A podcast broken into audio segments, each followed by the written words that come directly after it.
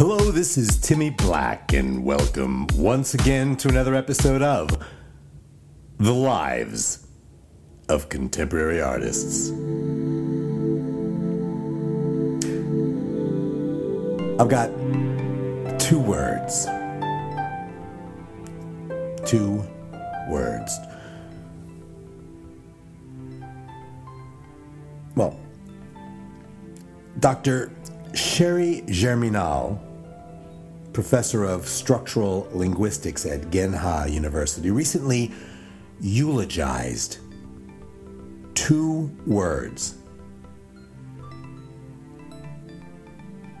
at the now infamous 2023 Madrid Conference on Contemporary Semiology. The conference, by the way, probably know this, made news because it ended in a near riot. This has nothing to do with Professor Germinal, but in case you don't know, apparently a small coterie of climate activists chained themselves to Roy Lichtenstein's monumental brushstroke sculpture in the courtyard of the Reina Sofia, and, and, and, and, and they live streamed it at the conference, interrupting Xander Hillel's hugely anticipated presentation on Milton's use of the semicolon. But this is thoroughly beside the point. The point, point. The point is the point of this podcast. The point is those those two words those two words, the, the two words, two words Professor Germinal claims have been ruined. These words, these two words have been deformed, abused, deflated, and worst of all, made ineligible for any, at least in the near term, any type of poetic rehabilitation. These two words that are now sadly confined to the marginal category of cocktail party irony. Those two words are, those two words, those two words, if you haven't guessed them by now, those two degraded words. I'm sure you already know, but I'll tell you anyway, those two words are research and context. research and context. I, I already miss them. I already I'm already feeling nostalgic for those two words. Oh, oh, research. I miss you. Context. Oh, context. I, I miss you both already. You know, John Richardson's epic four volume biography of Pablo Picasso now that required an enormous amount of research, as did as did uh, Robert Caro's exhaustive work on uh, LBJ. Hey, my, my, own master's thesis on the Cuban artist Mica Carpentier, which, after four trips to Havana and months and months of squinting at microfilm, and after reading every book in, in both English and Spanish. After all that, after what I, after all that, what I came up with, I admit, was was a, was a garbled collection of unrelated anecdotes and, and, and, and, derivative analyses and pages and pages of flat out plagiarism. But back then, that was called research. That was research. That was research. That was research. That was back then. Now, now it's a different world. It's a completely different world. Give you an example. My, my last Uber driver, uh, my last Uber driver apparently found it therapeutic to share with me his extensive research while we were inching painfully toward the entrance of LAX on Christmas Eve in a traffic jam of biblical proportion.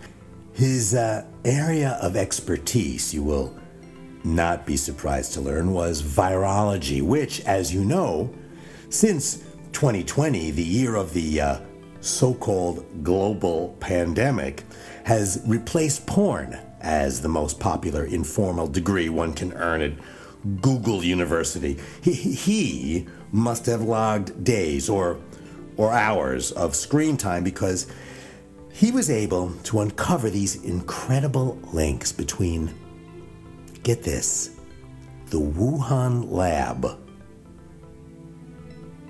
the CDC, AstraZeneca, Anthony Fauci, Hunter Biden, Lee Harvey Oswald, Jews for Jesus, and the Boston Celtics.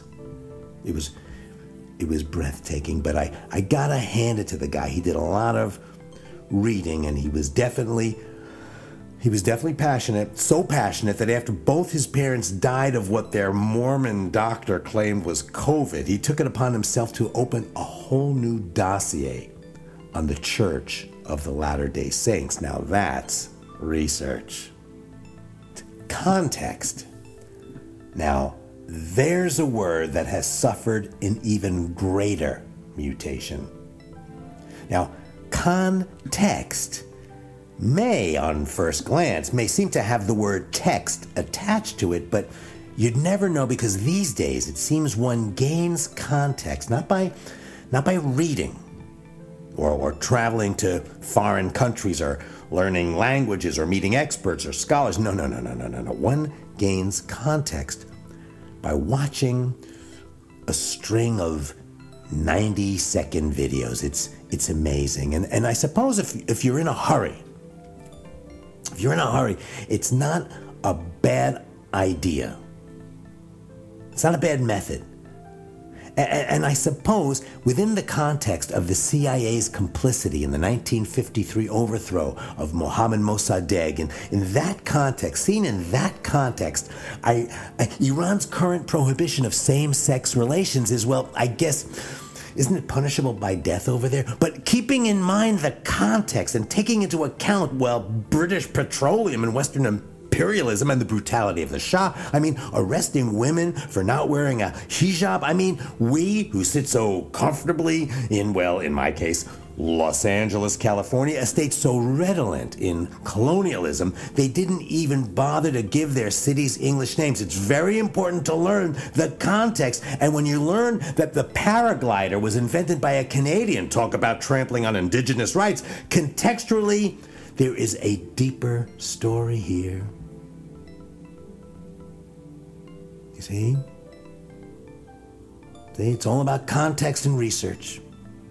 Research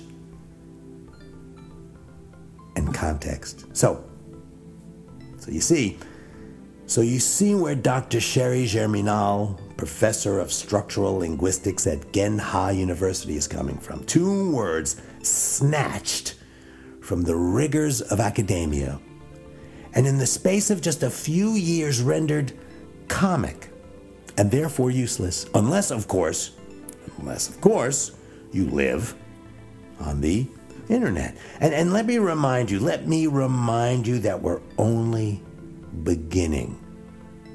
We're only just beginning with this orgy of deception, this orgy of manipulation. The, the gods have given us a tool a new tool. And yes, I know, I've done the research and I understand within the context it's only a tool. But gods have given us a new, easily accessible, consumer friendly, and moderately priced tool called AI text and image generators. They have given us this new tool just in time for both your college essay and the 2024 presidential election. Happy New Year, everyone, from all of us at the Lives of Contemporary Artists.